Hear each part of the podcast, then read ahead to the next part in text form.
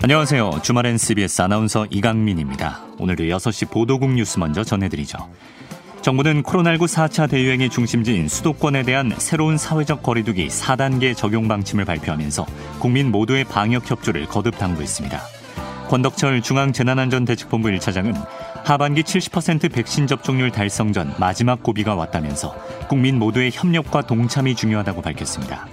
또 청장년층을 중심으로 밀집된 장소에서 우연히 접촉해 감염되는 경우가 대다수이고 일주일 만에 수도권의 델타형 변이 바이러스 검출률도 3배 가까이 증가하고 있다며 앞으로 2주 동안 최대한 모임과 외출을 자제하고 집에 머물러 달라고 당부했습니다.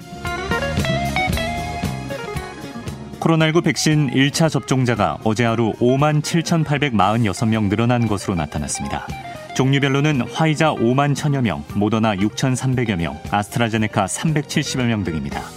오늘 오전 0시 기준 누적 1차 접종자는 1,557만 3,316명으로 전체 인구의 30.3%에 달했으며 2차까지 접종을 마친 사람은 11만 7,487명으로 11.3%인 것으로 집계됐습니다.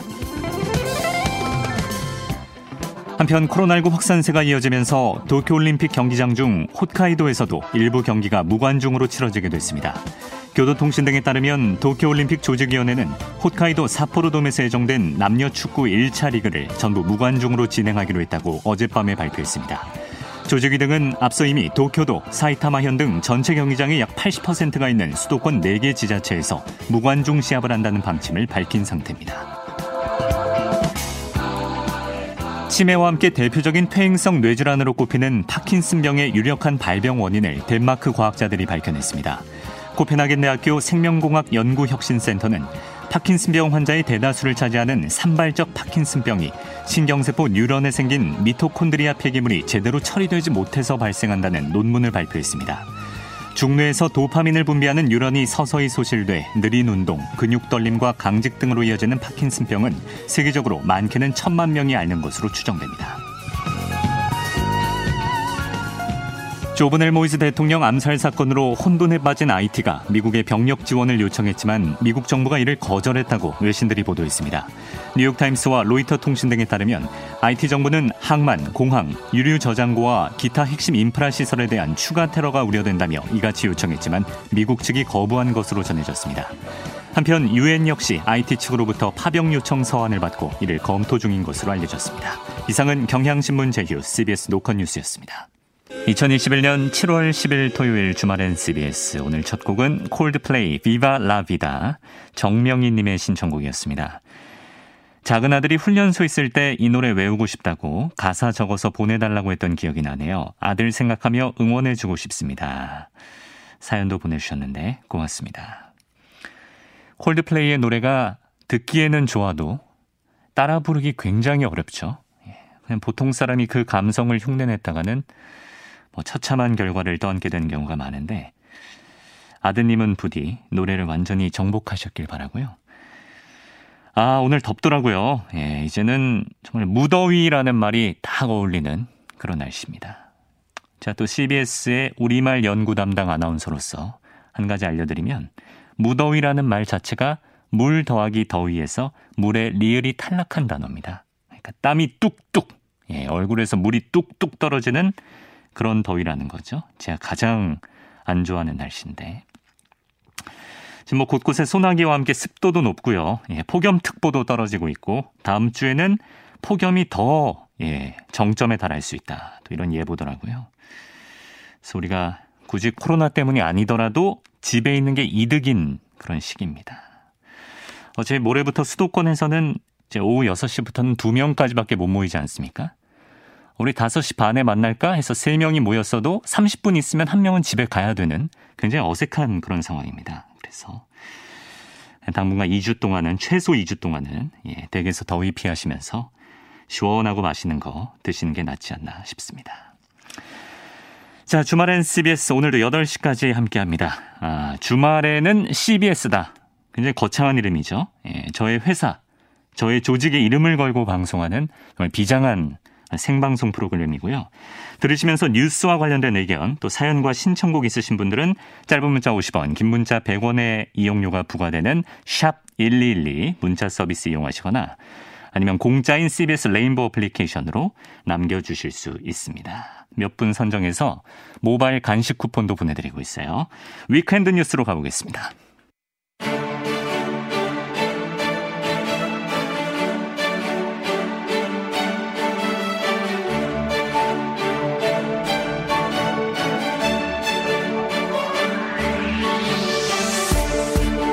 weekend 뉴스 오마이뉴스 박정호 기자 나왔습니다. 안녕하세요. 네, 안녕하십니까. 박정호 기자랑 이제 주일에 출연하는 최민석 작가랑 저랑 네. 어, 정말 자주는 아니고 한뭐 반년에 한 번씩 모이는 그런 아재 모임을 하자 이런 약속을 했었는데 이제 뭐 저녁 모임은 꿈도 못 꾸는 예, 그런 시기가 네. 됐습니다. 그렇습니다. 또 오늘 신규 확진자 수가 또 다시 최고 기록을 갈아치웠어요. 네, 오늘 영시 기준 신규 확진자 수 지역 발생이 1,320명, 해외 유입이 58명으로 1,378명인데요. 어제 영시 기준보다도 62명이나 아, 늘면서 사흘 연속 최다 기록을 경신했습니다. 네. 정부는 이 확산세가 거센 수도권의 사회적 거리두기 다음 주 월요일부터 2주간 최고 수위 4단계로 격상하고 말씀하신 것처럼 오후 6시 이후에는 3인 이상 사적 모임 제한을 하거든요. 네. 방역의 고삐를 바짝 조일 방침인데요. 하지만 본격적인 휴가철을 앞둔 데다가 전파력이 더 강한 인도 유래 이 델타형 변이 바이러스 이것도 곳곳으로 퍼지고 있어서요. 당분간 확산세가 지속될 가능성이 큰 상황입니다. 네. 지금 전국 곳곳에서 집단 발병 사례가 새롭게 발생하고 있는데 좀 소개를 해 주실까요? 네. 경기 안산시 한 카페와 관련해서 총 18명이 양성 판정을 받았고요. 남양주, 남양주시의 한 건설 현장에서는 11명이 확진됐습니다. 시흥시의 한 의원에서는 누적 21명의 확진자가 확인됐고 또 부천시 한 노래방에서도 총 13명, 인천 서구의 한 주점에선 총 21명이 양성 판정을 받았습니다. 또한 서울 현대백화점, 무역센터점 관련 누적 확진자 104명까지 늘어났고요.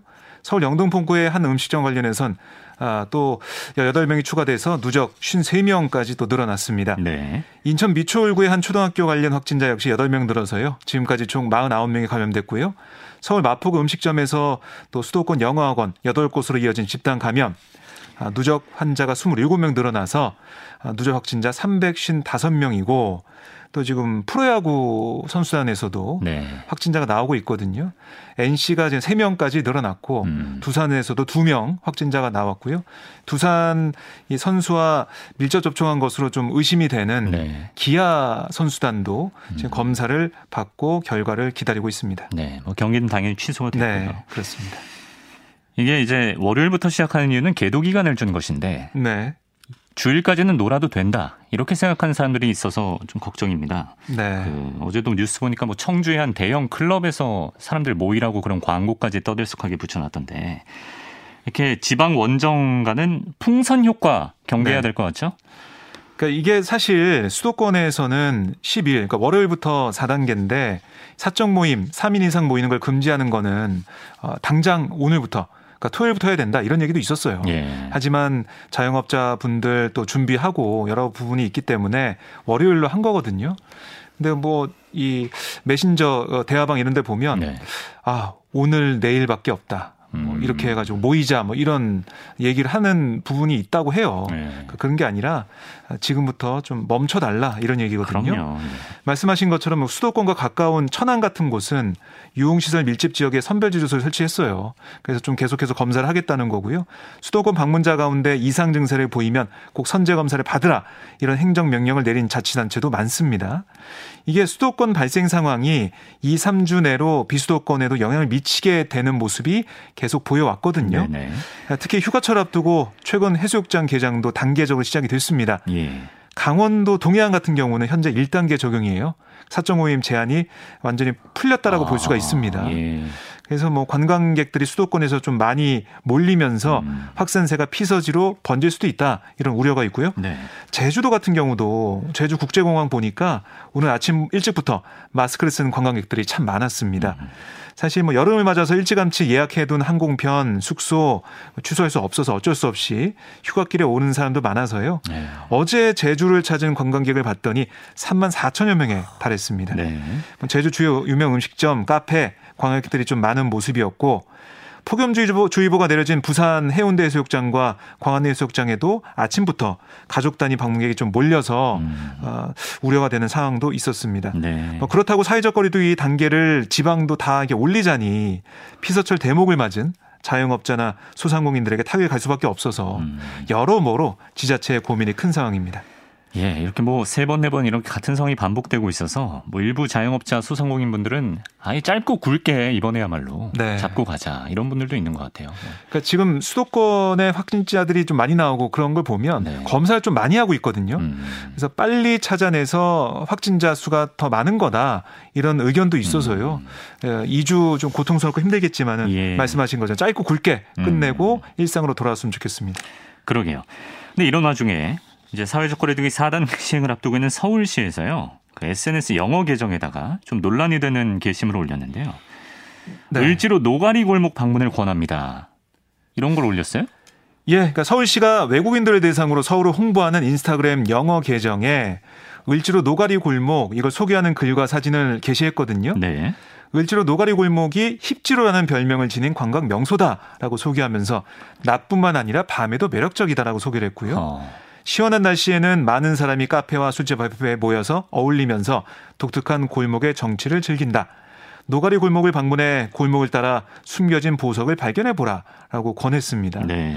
물론 이게 외국인 대상으로 관광 명소를 홍보하는 목적이긴 하지만 네. 각종 모임과 외출을 최소화해서 코로나19 방역에 총력을 기울여야 하는 그 시점에 이거는 좀 맞지 않는 게시물 아니냐 그렇죠. 이런 지적이 나왔고요. 홍보도 물론 업무의 일부이긴 합니다만. 네. 뭐 이에 대해 서울시 관계자 얘기를 들어보면 이거는 뭐 나중에 코로나가 끝나면 서울을 많이 방문해 달라는 취지에서 외국인들이 알면 좋은 장소를 홍보하고 있다. 뭐 이렇게 아, 얘기를 하고 있고요. 예. 그래서 이 게시 내용은 4단계 격상 결정 전에 협의한 것으로 코로나 상황을 세심하게 고려하지 못한 부분이 있어서 내리려 간다라고 했는데 봤더니 내려갔더라고요. 음. 그래서 대신 예, 월요일부터 4단계 거리두기 4단계라는 어, 그걸 알리는 게시물이 올라와 있었습니다. 네. 어쨌든 좀 이제 상황과 안 맞는 게시물 때문에 서울시가 좀 비판을 받았습니다. 그러네요. 예. 자, 다음 소식으로 가보죠. 윤석열 전 검찰총장 측이 어, 윤영 총장의 부인 김건희 씨 관련 취재를 하면서 경찰을 사칭했다 이런 혐의로 MBC 기자 두 명 등을 고발했다고요? 네. 이 MBC 취재진은 김건희 씨의 박사 논문 검증을 위한 취재를 하면서 김 씨 지도 교수의 과거 주소지 앞에 주차된 차량 주인과 통화하며 경찰에 사칭한 것으로 알려졌습니다. 어. 그러니까 지금 거기에 살지 않는데 네네. 그 차량에 있는 전화로 전화번호 전화를 걸어서 경찰이다 뭐 이런 얘기를 한 거예요. 그래서 물어본 거예요. 음. 이와 관련해 MBC는 기자 신분을 밝히지 않은 취재진 두 명을 업무 배제하고 책임을 묻기로 했다. 피해를 본 차량 주인과 시청자 여러분께 사과드린다라고 밝혔습니다. 네. 하지만 윤 전 총장 측은 MBC의 불법 취재에 대한 진상 규명과 철저한 수사를 촉구한다 얘기하면서 경찰에 고발을 했는데요. 예. 윤전 총장 대변인실이 기자들에게 보낸 메시지를 보니까 경찰의 사칭에 일반 시민을 신문한 뒤 정보까지 얻어낸 거다. 음. 강요죄와 공무원 자격 사칭죄라는 중대 범죄가 범해진 것이다라고 강조를 했습니다. 아, 그러면서 이게 불법 취재까지 동원한 이 정치적 편향성도 드러났으니까 현장 기자들의 단독 행위가 아닐 가능성이 크다. 음. 그러니까 윗선이 있을 것이다라고 주장을 했고요. 네. 또한 이번 수사 의뢰와 별도로 방송통신위원회에도 진상 규명을 요구했습니다. 네, 이건 뭐 잘못된 것이고. 네. 뭐 어쨌든간에 지금 표절 또 저작권 침해 의혹으로 논란이 된 김건희 씨의 박사학위 논문. 어, 박사학위 중 국민대에서 지금 검증 절차를 진행 중이죠? 네, 연구윤리위원회를 꾸려서 조사를 시작했고요. 예비조사에 들어간 건데요. 이 예비조사 단계에서는 김 씨의 박사학위 논문 등을 포함해 전반적인 상황을 살펴보고 연구윤리를 위반한 점 등이 있는지 보겠다 이런 겁니다. 네. 이후 문제가 있다고 판단되면 본 조사에 착수하게 되는 거고 그 결과에 따라서 조치가 내려지겠죠. 음. 그러니까 2008년 2월 국민대학교 테크노 디자인 전문대학원에서 취득한 이 박사학위 논문 이게 논란이 되고 있는 건데요. 네. 이 논문 제목이 아바타를 이용한 운세 콘텐츠 개발 연구, 뭐 애니타 개발과 시장 적용을 중심으로 이런 제목의 논문이에요. 네. 이 논문 내용을 보면 논문의 한 절이 다른 사람의 글을 뭐 추측자 기대 기재하지 않고 거의 복사 붙여넣기 한 것으로 의심이 되고 있습니다. 네. 아, 디지털 컨텐츠와 인터넷 아, 이 절을 작성하면서 전체 650개 낱말 중에 74.9% 487개 낱말을 다른 사람의 논문에서 별다른 출처 표기도 없이 발췌한 음. 것으로 보입니다. 네. 그리고 또 다른 논문이 있는데 이거는 영문 제목 일부가 지금 논란이라면서요? 네, 이거는 2007년 12월 한국 디자인 포럼 학술지에 게재된 아, 제목이 이렇습니다. 온라인 운세 콘텐츠의 이용자들의 이용 만족과 불만족에 따른 회원 유지와 탈퇴에 대한 연구 이 논문 제목의 아, 그런 내용이거든요. 운세 콘텐츠에 관심이 많아요. 네, 이렇게 예. 좀 이어지는 그런 상황입니다. 네.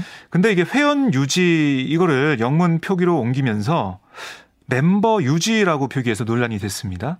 아. 아 멤버 아. 어뭐 retention 뭐 이렇게 네, 유지를 하는데요. YUJI로 썼다는 거죠? 네, 소리 나는 대로 아. 영어 철자로 썼습니다. 예. 그래서 이렇게 이것 때문에 또 지적을 받았는데 제목뿐만이 아니고 내용을 봐도 한 언론사의 기사 내용에 74.8%를 출처 출처 표기 없이 그대로 가져온 것으로 좀 아, 보여지고 있어요. 네. 해당 기사의 낱말 총 개수는 733개였는데 김 씨의 논문에 낱말 549개가 그대로 실렸다고 어, 이렇게 조사가 되고 있습니다. 네. 또 논문 표절 검증 시스템 카피킬러라는 게 있는데요. 이 기준으로 보면 해당 학술지 논문 표절률이 43%에 이르거든요. 음. 일반적으로 연구 부정 행위 판정 기준인 5에서 15% 이걸 훨씬 넘은 네. 그런 수준이라서요. 논란이 계속되고 있습니다. 네. 유지를 왜 그렇게 썼을까요? 정말 모르겠습니다. 네, 이게 이렇게 이해가 안 가네요. 써도 아마 뭐 지도 교수나 아니면 이거를 검증하는 과정에서 예. 걸러 써야 되는데 어. 제목조차 아, 이렇게 잘못 나가는 경우는 흔치가 않습니다.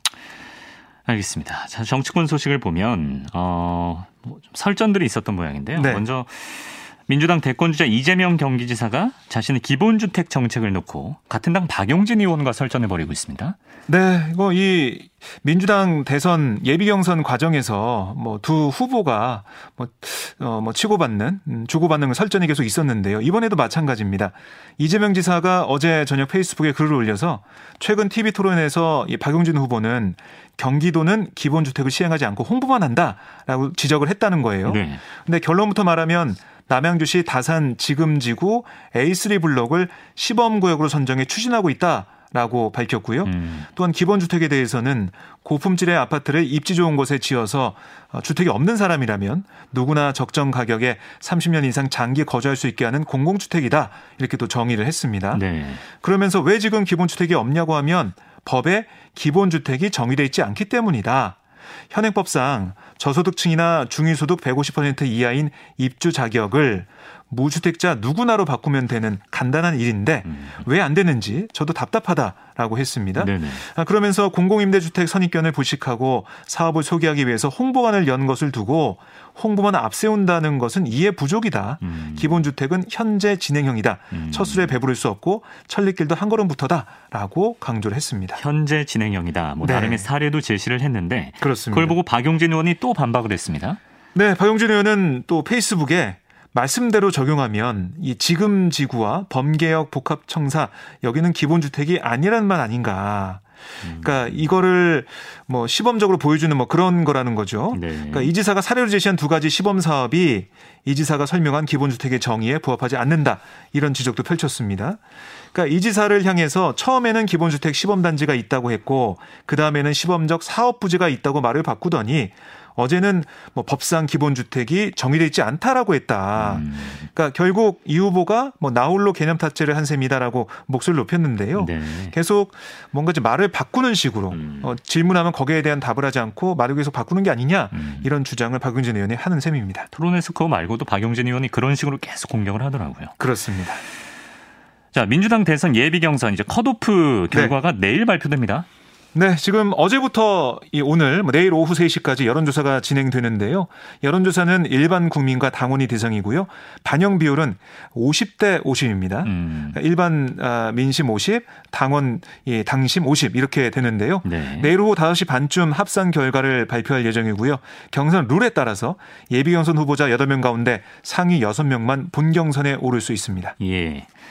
지금 뭐 나오는 걸로 봐서는 김두관 의원 네. 또 양승조 충남지사, 최문순 강원지사 중 두 명이 컷오프 되지 않을까? 네, 그런 관측이 좀 하더라고요. 많이 나오고 있는데요. 예. 근데 뭐 뚜껑은 열어봐야겠죠. 그런가요? 네. 알겠습니다. 자, 한편 국민의힘 이준석 대표가 여성가족부에서 또 통일부 폐지를 거듭 주장하고 있는데요. 네. 이인영 통일부 장관이 직접 반응을 보였네요. 네, 먼저 이준석 대표 얘기를 들어보면요. SNS에 뭐라고 썼냐면 성과와 업무 영역 없는 조직이 관성에 의해 수십 년간 유지돼야 하는 것은 이 공공과 정부의 방만이고 혈세 낭비다. 이렇게 얘기하며 통일부 폐지를 거듭 주장을 했어요. 그러면서 이 대표는 중국을 미수복 영토로 보는 대만의 통일부 대신 대륙위원회가 또 북한의 통일부의 카운터파트로 조국평화통일위원회가 각각 설치되어 있는 점을 거론했습니다. 네. 그러면서 여성가족부라는 부처를 둔다고 젠더 갈등이 해소되지 않는 것처럼 통일부를 둔다고 통일에 특별히 다가가지도 않는다라고 음. 주장을 했고요. 이어 오히려 여가부가 존재하는 동안 젠더 갈등은 더 심해졌고 이번 정부 들어 통일부가 뭘 했는지 뭘 적극적으로 했는지 모르겠지만 통일부가 관리하는 남북공동연락사무소는 폭파됐다. 라고 지적을 했어요. 네. 그러면서 이 대표는 이인영 통일부 장관을 겨냥해서 통일부가 필요한 부처라 생각하신다면 그 필요한 부처에서 장관이 제대로 일을 안 하는 것이고 장관을 바꿔야 한다. 음. 이런 강한 주장도 하기도 했습니다. 예. 아, 이어 농담이지만 심지어 통일부는 유튜브 채널도 재미없다. 장관이 직원에게 꽃 주는 영상 편집할 돈 이거 다 국민 세금이다라고 비꼬기도 했습니다. 아. 이인영 장관이 할 말이 굉장히 많았을 것 같은데 어떻게 네. 반박했습니까? 네, 뭐 주요 내용만 말씀드리면 네. 이 장관도 페이스북에 뭐 저도 남북 관계 개선 성과를 만들기 위해 장관 일을 더 열심히 하겠지만 이 대표도 통일부를 폐지하라는 부족한 역사 의식과 사회 인식에 대한 과실을 멈추라라고 비판했고요. 네. 또 3월 8일 여성의 날에 통일부 여성들과 꽃을 나누는 게 재미없다는 건지 무의미하다는 건지 여전히 이 대표의 젠더 감수성은 이상하다. 음. 그러니까 이 유튜브 어 지적한 그 내용이 이 여 성의 날을 맞아서 꽃을 주는 거라는 거예요. 네. 반박을 하면서 아, 이 대표의 감수성, 젠더 감수성을 어, 지적을 했습니다. 네. 민주당 의원들도 나서서 이준석 대표를 맹비판했는데요. 몇 개 소개해드리자면 강병원 최고위원은 페이스북에 통일부 있다고 통일 오냐 이 이준석 대표의 용감한 무지 아, 그러면 국방부 있다고 국방 되냐? 경찰이 있다고 치안 되냐? 이렇게 말하면 뭐라 하겠냐. 네, 말장난이다. 네, 박근혜 씨의 해경 해체 정신이 국민의힘 모토라는 사실, 이준석의 정치는 분열과 포퓰리즘이 원동력을 아, 확실히 인증했다라고 음. 꼬집었고요. 또 고민정 의원은 뭐라고 했냐면 윤 전 총장, 그러니까 윤석열 전 검찰총장이 아닌 김건희 씨를 둘러싼 의혹들이 고구마 줄기처럼 쏟아진다. 네. 이슈를 이슈로 덮으려는 수다. 뭐 이런 주장을 펼치기도 했습니다. 또 이런 식으로도 해석을 하는군요. 네. 네. 아, 다음 소식으로 가보죠. 신한울 원자력 발전소 1호기가 1010만 호 끝에 가동을 시작하게 되는데요. 음, 이를 계기로 문재인 정부의 탈원전 정책에 변화가 생기지 않을까 좀 관심이 모아지고 있네요. 네, 그러니까 원자력안전위원회가 어제 회의에서 여러 차례 허가 사항 내용을 변경해 보완했고 결국 20줄에 달하는 세세한 사전 이행 조건을 내세우며 원전 운영사인 한국수력 원자력에 조건부로 허가를 내줬는데요. 네. 이게 환경시민단체들이 계속 반대를 해왔습니다. 그렇죠. 반대에도 불구하고 원안위가 가동 허가를 내준 이유 아마 경제적 손실이 발생하는 상황 이 이유가 제일 컸다라고 볼 수가 있겠어요. 네. 신한울 1호기, 2호기 운영 허가 수년에 따른 하루 1일 사업비 증가 금액이 약 11억 원에 달하거든요. 음. 그러니까 지난달 23일 김부영 국무총리 말 들어보면 이미 완성 단계에 있는 원전을 아무 일도 안 하고 그냥 묵히는 문제는 빨리 정리해야 한다. 음. 원자력 안전위원장에게 요청하겠다 이렇게 말하기도 했어요.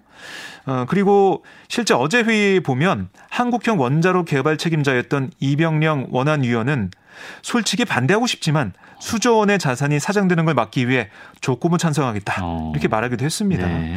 경제적인 문제가 크다는 거고요. 그러니까 이걸 통해서 문재인 정부의 탈원전 정책이 아예 뭐 180도 바뀌었다라고 보기는 어려울 것 같고 네. case by case로 봐야 되는 그런 상황이고요. 음. 어쨌든 신한울 2호기 운영 허가 여부도 좀 봐야 될 것 같고 신한울 3, 4호기 건설 재개 여부도 좀 주목이 되는데 음. 건설 재개는 쉽지 않아 보이는 상황입니다. 네. 알겠습니다. 이제 마지막 소식이 될 것 같은데요. 항상 박정호 기자가 좀 무겁고 어두운 뉴스를 전하는 그 죄책감을 해소해주는 네. 빛과 소금 같은 존재죠. 그렇습니다. BTS 신곡 Permission to Dance를 이제 발표했는데 네. 무려 92개 나라에서 아이튠스 차트 정상을 차지했다는 낭보입니다. 네, 이게 어제 발매가 됐는데요. 미국, 캐나다, 독일, 이탈리아, 일본, 호주 등 92개 지역에서 아이튠즈 top song 차트 1위에 올랐고요. 뮤직비디오는 공개 39분 만에 조회수 1000만 회를 돌파를 했고 방금 제가 봤더니 지금 한 7,800만 view를 아, 넘겼습니다. 예. 이 아, 노래 에, 영어로 또 돼 있는 노래고요. 들어보셨죠? 네. 좋습니까? 네, 좋습니다. 안 좋다고 할 수도 없죠 여기서 예. 춤을 추게 만드는 경쾌하고 어. 신나는 댄스팝 장르의 곡인데요. 네. 어, 들어보시면 좋을 것 같고 이게 특히 이제 코로나19 종식 시대를 그렸어요. 어. 지금 보면서 아 빨리 코로나19 끝났으면 좋겠다는 생각을 그러게요. 하게 만드는 그런 노래인데요. 사람들이 자유로워진 일상에서 마음껏 춤추는 모습을 보여주며 희망을 전하는 노래입니다. 네, 춤도 추셨나요? 네, 그냥 리듬만 탔습니다. 리듬만 탔다. 네. 예, 알겠습니다. 오마이뉴스 박정우 기자와 주요 뉴스들 잘 짚어봤습니다. 고맙습니다. 고맙습니다.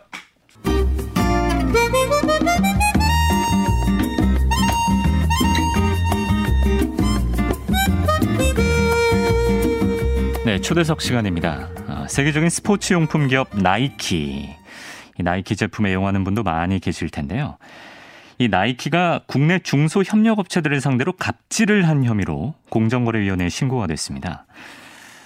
어떤 일들이 있었는지 구체적으로 한번 얘기를 들어보도록 하죠. 어, 이번에 나이키를 공정거래위원회에 신고한 주식회사 석영텍스타일의 법률 대리를 맡은 분이에요. 유재민 변호사를 스튜디오에 모셨습니다. 안녕하십니까? 네, 안녕하세요. 예, 반갑습니다. 어떤 일들이 있었는지 하나하나 좀 풀어보겠습니다. 어, 이번에 나이키를 공정거래위원회에 신고한 회사가 석영텍스타일이라는 곳인데 네. 어떤 회사입니까? 서경 텍스타일이라는 회사는요, 1993년도에 설립된 부산에 있는 중소기업입니다. 네. 이 회사는 2020년까지 주로 나이키가 생산하는 운동화에 사용되는 그 특수 섬유를 음. 주로 생산해서 납품을 했던 회사입니다. 네. 뭐 규모는 어느 정도 되는 회사인가요? 연간 매출 규모가 한 80억 정도 어. 된 중소기업이었습니다. 네. 그러니까 나이키랑 거래를 튼 건 언제부터였습니까? 93년도부터 이제 그 납품을 했다고 아, 하고요. 바로요? 예, 네. 근데 본격적으로 이제 이 사건에서 문제가 되는 이제 납품 구조에 따라 납품을 한 것은 2005년도부터 아. 그렇게 거래가 됐다고 합니다. 예.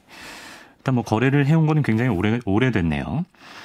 그 방금도 말씀하셨지만 어 저도 이제 사건 요약해 주신 자료를 미리 한번 읽어봤는데요. 이 사건을 이해하기 위해서는 그 나이키의 운동화 생산 방식을 파악하는 게 핵심이겠더라고요. 그래서 네.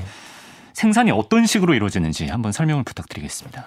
예, 저도 나이키 운동화를 많이 신었는데 네. 그 매장에 가서 보는 그 운동화가 어떻게 생산되는지는 몰랐습니다. 그런데 그렇죠. 이제 조사를 준비하면서 확인을 했는데 보통 물건을 납품을 의뢰를 한다 그러면은 발주자가 그 사업자와 계약을 체결하고 단가를 체결하게 되면 그 사업자가 또 재료업자를 또 이렇게 불색하고 선정하지 음. 않겠습니까? 네. 그런데 이제 최근에 이제 대기업들은 제, 그 재료의 어떤 품질을 유지하기 위해서 직접 이제 자재를 만드는 회사를 만나고 음. 개발하고 그들과 계약을 체결하고 그리고 음. 이제 대금을 지급하는 구조로 많이 진행되고 있다고 합니다. 다이렉트로 하는 추세라는 거죠. 예, 그렇습니다. 예. 그런데 나이키도 이 부분까지는 똑같습니다. 그 나이키 운동화에 들어가는 그 특수 섬유를 제작하는 어떤 업체들을 직접 선정을 하고 네. 그리고 신제품을 만들 때 그 개발 기획이라든가 그리고 이거를 어떻게 생산할 것인지도 모두 이제 직접 다이렉트로 협의를 진행을 합니다. 네. 가장 중요한 부분은 나이키가 그 자재 업체 원재료 업자랑 이제 그 협의를 할 때이 네. 재료는 얼마에 납품하세요라고 이제 단가 부분까지 그 협의를 진행을 한다는 겁니다. 네. 그럼 다른 국내 기업 사례를 보면 네. 여기까지 진행이 됐으면 직접 계약을 체결하고 그 원재료 업체가 납품을 하면 대금을 직접 지급하는 구조가 돼야 될 텐데 네네. 네. 이상하게도 나이키는 그런 방식을 취하지 않고 있습니다. 그러면요? 그 나이키는 그 본사는 직접 네. 뭐 생산하지는 않고요. 네. 그 대만의 팽타이나 아니면 파우첸과 같은 완성품 제조 이제 생산 업체한테 이제 제작을 의뢰를 하게 됩니다. 네. 그런데 나이키는 원재료 업자들이랑 그렇게 다 협의를 다 해놓고는 네. 직접 주문서를 발송을 하진 않고 네. 그 팽타이나 파우첸한테 이 업체 이 업체로부터 어떤 재료를 어떻게 받아서 어떤 단가로 그 납품을 받아라. 어. 그리고 나서 제품을 생산해라라고 하면서 이제 물품 대금을 이제 원재료 업자가 아니라 그 파워첸과 팽타에게 생산업체 예, 생산업체 준다고 합니다. 그럼 거기까지도 좀 이상한데 예, 예. 그 지금 이 신고서에서 문제가 됐던 거는 팽타이와 파워첸은 그럼 직접 주문을 하면 될 텐데 네. 또 그렇게 하지 않고 국내 법인을 통해서 네. 그 원재료 업체들한테 또 주문을 하고 그리고 실질적으로 최종 대금은 국내 업체가 그 원재료 업체들한테 대금을 지급하는 구조로 이렇게 복잡하게 구조가 복잡하네요. 되어 그러니까 있고요. 나이키 본사랑 이런 그 원재료 업체들 사이에 생산업체만 있는 게 아니라 생산업체와 원재료업체 사이에 또 국내 기업 몇 개가 있는 거예요? 예, 국내 맞습니다. 회사들? 네개 정도 지금 저희가 아. 확인한 바는 네개 정도 있고요. 네. 가장 중요한 거는 이 모든 과정에서 계약서는 아무것도 작성되지는 않습니다. 아.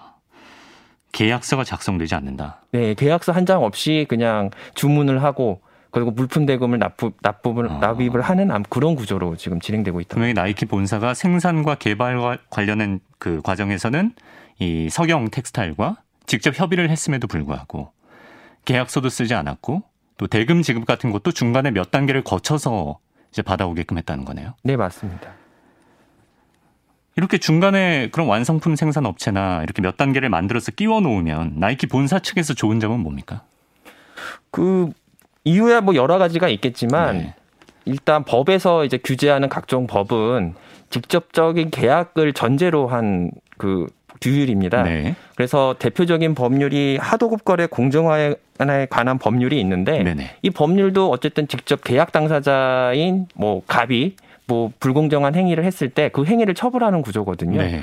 근데 계약서 한 장 없고 그리고 우회적으로 그 계약 관계가 복잡해지게 되면 실질적으로 갑질을 당하는 사람이 나의 계약 당사자는 저 원, 원사업자입니다라고 말을 할 수가 없게 되는 그렇죠. 거죠. 예. 증거도 없게 되고요. 예. 그래서 아마도 뭐 이건 추측이긴 합니다만은 이러한 각종 규제를 좀 회피하고자 아. 이런 복잡한 구조가 만들어졌던 게 아닌가 추정을 아, 하고 있습니다. 예.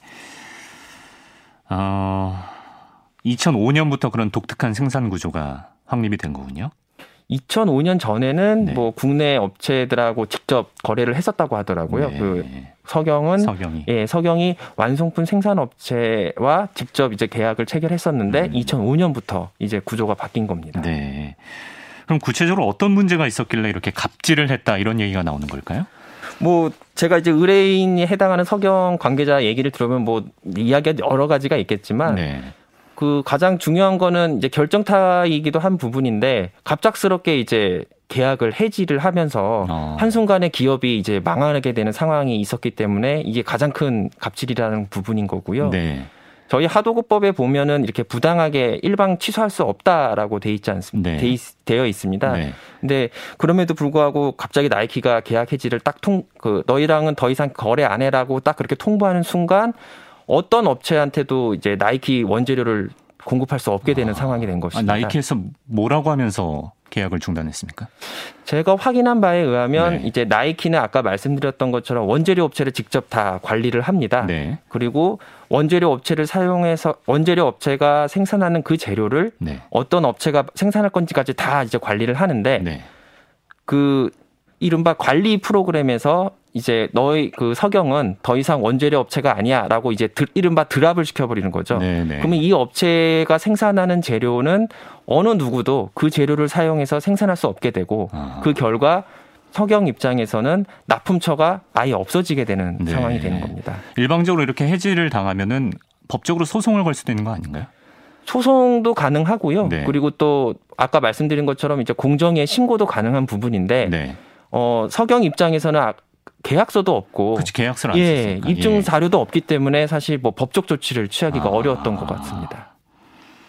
이제 이렇게 일방적으로 계약을 중단했다. 또 어떤 갑질 행위가 있었나요? 뭐 계약서 안 쓴 부분도 이제 가장 큰 부분인데 네. 그 서경에서 가장 분통 터져하시고 답답하게 했었던 부분이 서경이 납품을 하는 이제 업체가 이제 대만의 이제 팽타이아 파우첸인데 네.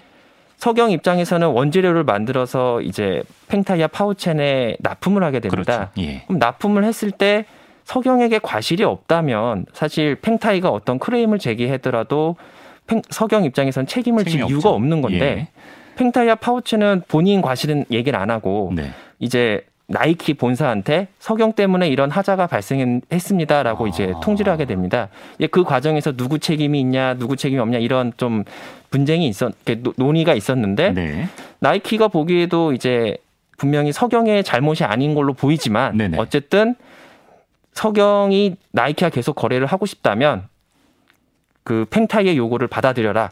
아. 그래서 어쩔 수 없이 이제 석영 입장에서는 아무 책임도 없지만 예. 비용을 그 대신 배상을 해야 했다고 하고요. 그래요. 그 금액이 얼추 한 17만 달러 정도 이제 7만 달러. 어. 그리고 더욱더 이제 황당한 부분은 예.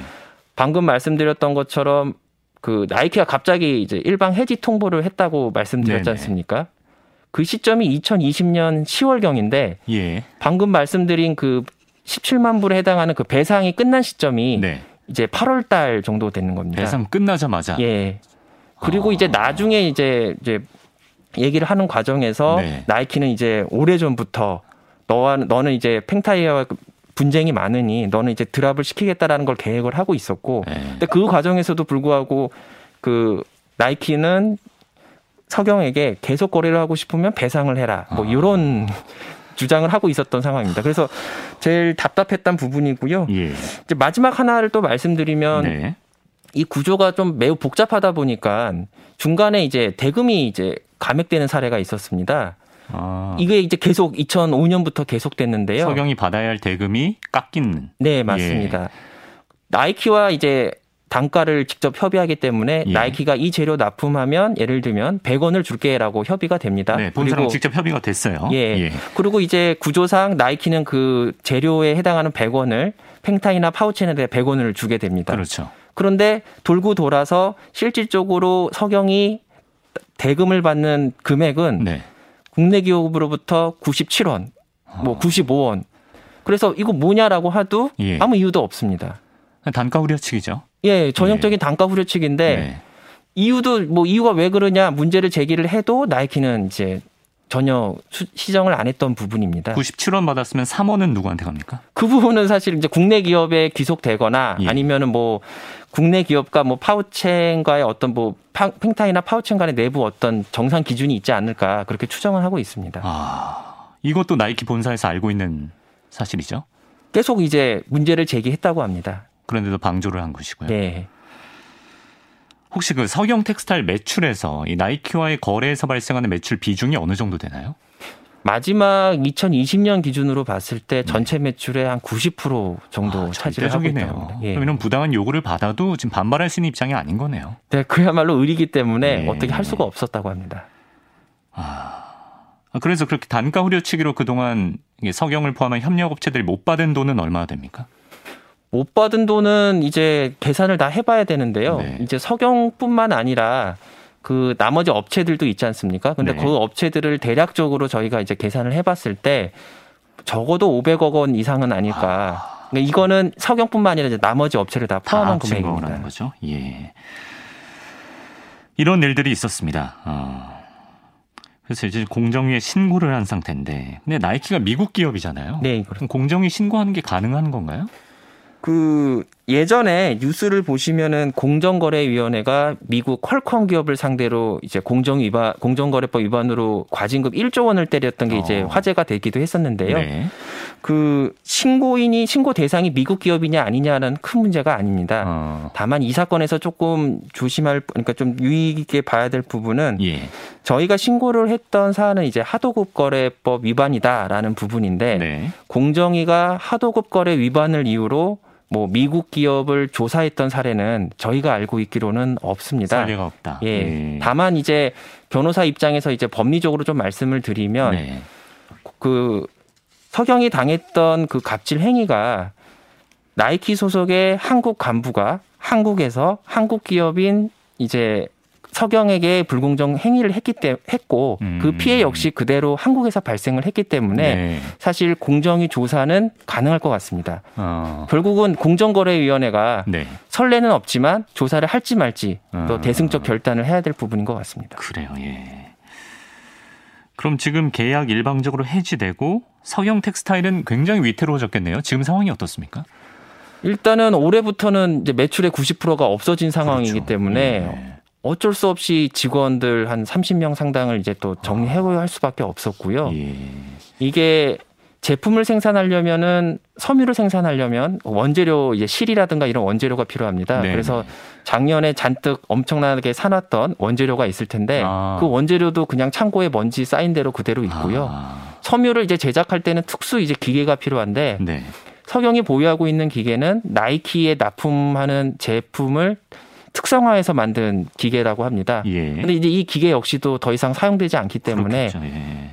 그 먼지가 쌓여 있고 음. 특히 이제 석영 입장에서는 화가 나는 부분은 새로운 제품을 위해서 뭐뭐 매덕을 들여서 이제 기계를 여덟 개에서나 구입을 했는데 예. 갑자기 이제 또 일방적으로 해지되면서 사- 새로 사놓은 기계 역시도 어떤 처분도 못하고. 먼지 쌓여 있던 상황입니다. 아, 참 피해가 막심하겠네요, 정말. 예. 네, 아까도 말씀하셨지만 석영 텍스타일뿐만 아니라 다른 협력 업체들도 지금 바로 이 순간에도 나이키에 의해서 갑질을 당하고 있다라는 거잖아요. 네 맞습니다. 그런 데는 몇 군데나 있습니까? 일단은 동일한 구조로 다 거래가 진행됐기 때문에 네. 석영을 제외한 나머지 14개 업체도 어, 아마 14개. 동일한 피해를 입고 있을 것 같습니다. 예. 다만 이제 아까 말씀드렸던 것처럼 전적으로 이제 나이키에 의지하고 있는 상황이기 때문에 음. 어떤 이의 제기나 문제 제기는 못 하고 음. 지금 이 사건이 어떻게 진행되고가 그거를 좀 지켜보고 아, 있는 것 같습니다. 네. 혹시 나이키 쪽 입장은 들어보셨나요? 공정위 신고를 이제 지난주 7월 6일 날 했었는데요. 네. 그 이후에 이제 통지가 된 걸로 알고 있지만 현재까지 어떤 입장도 표명하지 않고 있습니다. 네. 어, 앞으로는 어떤 과정들이 진행됩니까? 일단 공정위 신고를 지난주에 해서 이제 조사 과정에서 저희가 공정위에서 요청하는 자료를 추가로 제출할 예정이고 네. 일단 공정위 조사에 집중할 예정입니다. 음. 현재 나이키가 어떤 입장도 표명하지 않았기 때문에 네. 그 내용을 좀 확인해 보면서 추후 절차를 진행할 예정입니다. 좀 느끼시기에 좀 희망적이라고 보세요. 공정위의 처분이. 좀 빨리 좀 진행, 그러니까 아까 말씀드렸던 것처럼 선례가 없, 없었던 상황이기 네. 때문에 공정위가 적극적으로 해주시기를 좀 바- 희망하고 있을 뿐입니다. 네, 알겠습니다. 시간이 살짝 남아서 요것도 한번 여쭤볼게요. 그 나이키에서 이렇게 계약서 한 장 안 쓰고 법적 책임을 피해가면서도 원재료 업체들한테 나이키 행동 강령을 잘 지켜라 네, 이렇게 요구했다고 들었습니다. 네 맞습니다. 어떤 행동 강령인가요? 나이키가 이제 원재료 업체들도 벤더라고 이제 관리를 하면서 네. 뭐 노동법을 지켜라, 뭐 환경과 관련된 이슈를 어기지 않게끔 해라, 뭐 네. 그리고 요즘 문제됐던 뭐 강제 노동하지 않게 하다 이런 어. 윤리 강령들을 다 정리를 해놓고 네. 그거를 이제 재료 업체들 사그 회사에 이렇게 배치를 해놓고 있습니다. 그, 그 윤리 강령을 반드시 따르라고 아, 요청을 하고 있습니다. 이 윤리 강령을 요구했다는 것 자체가 사실 이 원재료 업체들이랑 나이키의 어떤 거래 관계를 입증할 수 있는 어떤 그런 근거가 되지는 않을까요? 중요한 근거가 되는 점은 맞습니다. 네. 근데 좀 마지막에 이제 나이키와 대화를 할때 네. 나이키 미국 본사 담당자는 네. 최종적으로 너희랑 계약이 끝났고 네. 그런데 너, 너랑 나랑은 아무 관계도 아니야라고 대답을 했다고 합니다. 어, 그 많은 자료가 있어도 아무 계약 관계가 없다. 이런 아. 게 나이키 입장인 것 같습니다. 공정위에서 나오는 처분은 행정 처분인 것이고 예, 어느 한쪽 여기 불복하면 이제 소송을 걸고 그런 식으로 가는 겁니까? 공정위가 어떤 처분을 하게 되면 네. 예를 들면 저희가 요청한 대로 나이키 시정 명령을 하게 되면 예. 그 시정을 따라야 될 텐데 그 따르지 않을 경우에 이제 예를 들면 나이키 측에서는 서울 고등법원에 행정 소송을 제기할 수 음, 있습니다. 예, 알겠습니다. 자, 나이키의 뭐 갑질 관행과 관련한 어떤 공정거래위원회 신고건 어, 말씀 한번 들어봤습니다. 유재민 변호사였습니다. 시간 내주셔서 고맙습니다.